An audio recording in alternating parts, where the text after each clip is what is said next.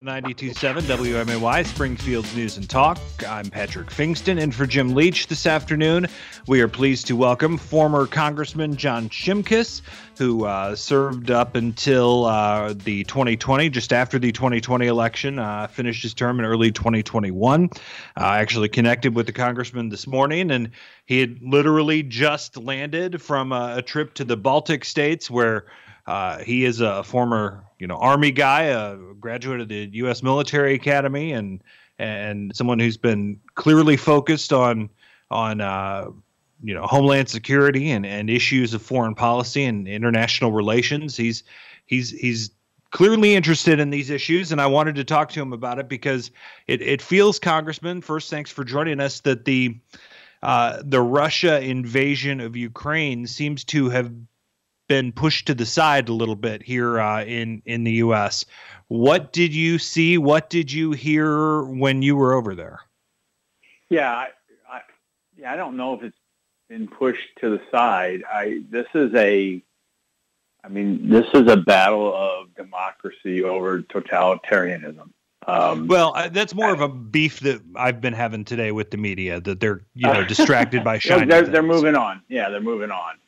Uh, and I, I, think that's actually a, a, good observation because we can't we can't allow that to happen.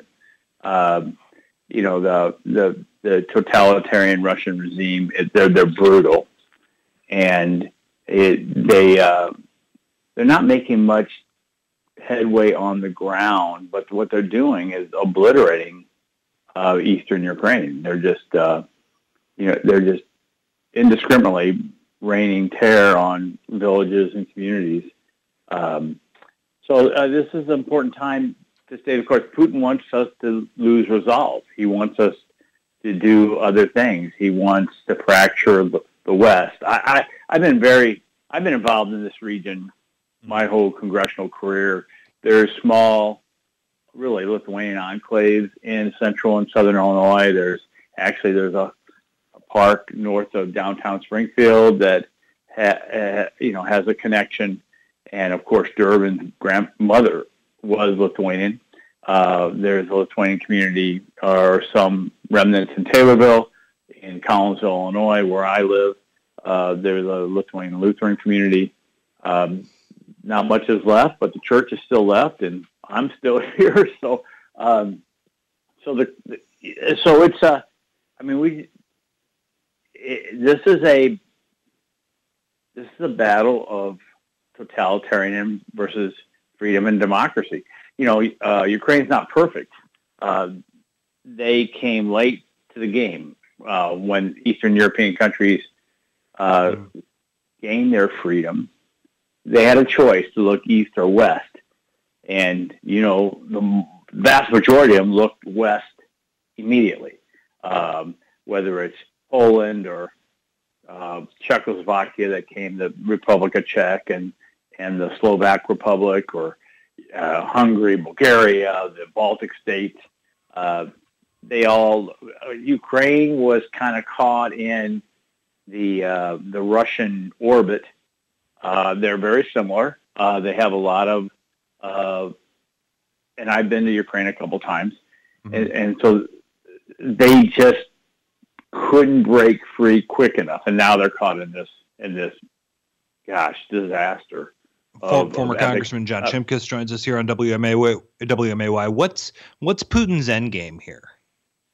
Yeah, I, I, that's the, that's the scary thing. There is there is none, um, and and for Zelensky too. I mean, Zelensky can't go to the bargaining table and give up portions of, of Ukraine, and and I I think the best we could get is a uh, the Donbass secured by Russia, never being accepted as part of Russia, and a frozen conflict, and uh, maybe an armistice. But I don't, you know, I, I, the people in Eastern Europe, you know, the, the reason why I love dealing with Eastern Europeans is is they have been preaching this this fear of Putin to you know Rumsfeld. I don't know if you remember Secretary Rumsfeld. He talked about the old Europe and the new Europe the new Europe was Eastern European countries that just re-embraced democracy, Uh, they were strong allies in, in, in the war on terror. Uh, the old Europe was Germany and France, who had this appeasement strategy with, with Putin that, as we now know, and many of us would worry about, has failed. Uh, that's the many many people hear about the you know the Nord Stream two, which is the pipeline that's almost finished, but there's no oil flowing in. But there was a Nord Stream one, goes down the same route that I was arguing, and the Baltics and Eastern Europeans were arguing. Don't allow this to happen because Putin will use energy extortion in in his in his fight for domination, and that's exactly what's happening.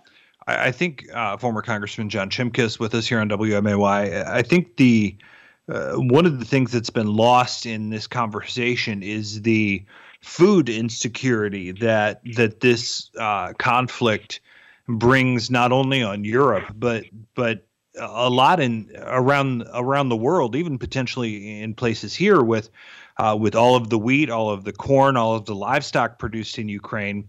If that gets cut down so dramatically, uh, we have huge issues worldwide, right?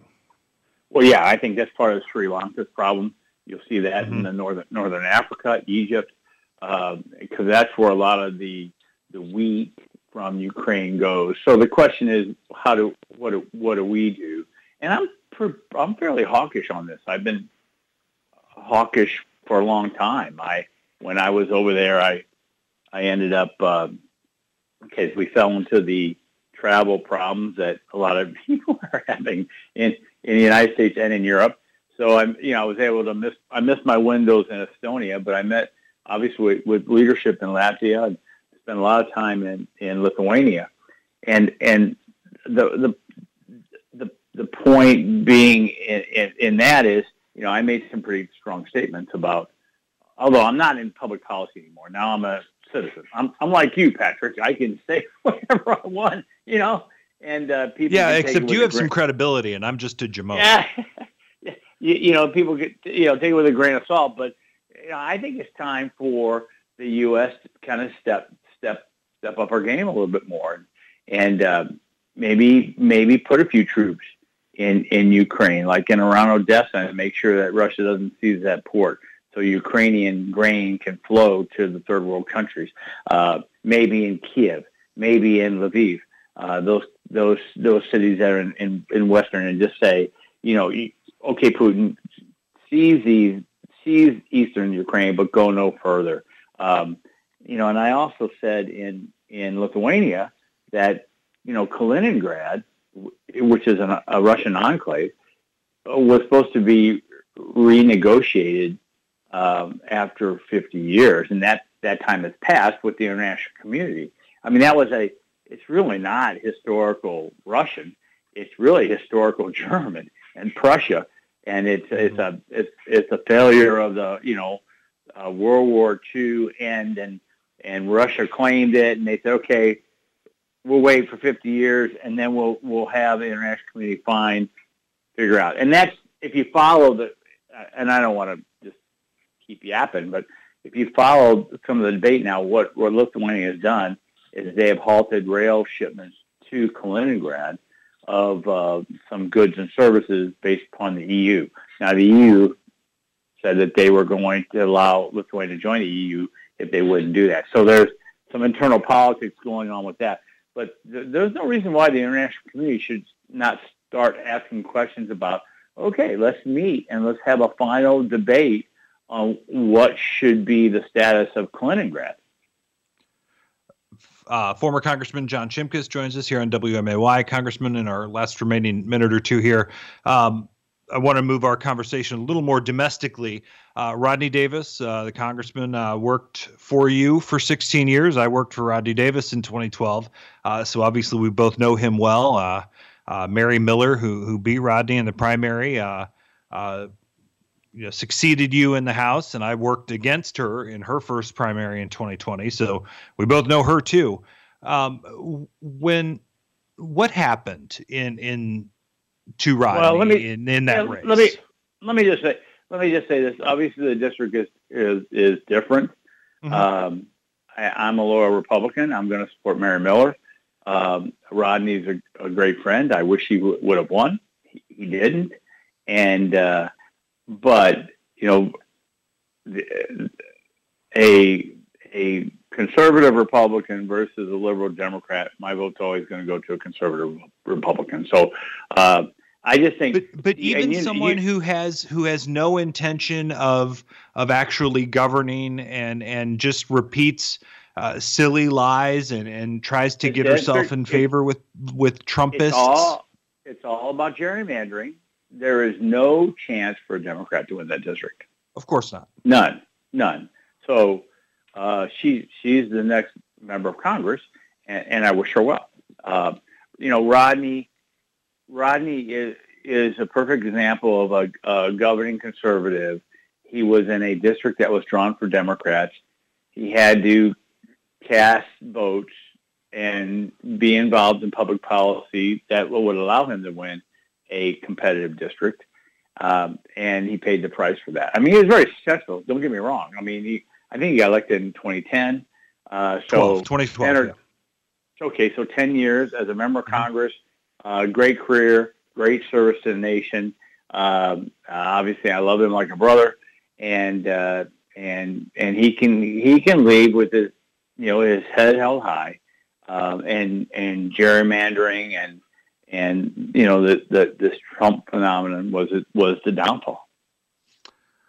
Um, and, and before we let you go, Congressman Shimkus, and thanks for all the time. Uh, you know, I, I, know you you were you were out of the country, so you didn't see the latest January 6th commission, but but just maybe in an overarching sense, we've you know we've seen the continued uh, downfall of the narrative of of how Trump tried to cling to power, and the people that continue to believe these lies uh, that that the election was stolen or Trump will somehow uh, be magically put back in office before the 2024 election or uh, any any myriad of things that seem to have driven the party that you you were a part of for so many years into chaos and just like mass delusion at times.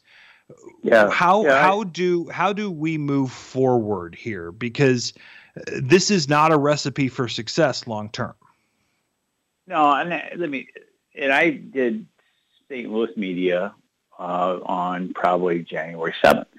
Um, a couple of the big the big stations. That's my major media market. I'm 15 minutes from downtown St. Louis, um, and it was probably the saddest day. Maybe September 11th was, uh, you know, equally, but it was different because this these are our own people, kind of attacking the institution that I that I love and and hold dear. So, uh, um, my point is, Trump didn't have to call for the rally, and Trump didn't have to say "March on the Capitol," and um, I, I I continue to have problems with his actions on that day. Former Congressman John Shimkus, our guest. Uh, Congressman, thanks so much for the time. Appreciate you uh, hopping on. I know you guys you just got through a, a, long travel day, so I really do appreciate you taking a few minutes for us this afternoon. Well, hug that new baby, will you? Yeah, he's almost eight months. He's uh, he's squishy, uh, kind of shaped like a potato. Uh, so we're uh, we're, kinda, we're enjoying like our you. time with him. Kind of like you. Yeah, I'm, I'm, I'm a little squishier, but uh, and he's nicer than me anyway. So, Congressman, thanks so much. All right, take care. Bye.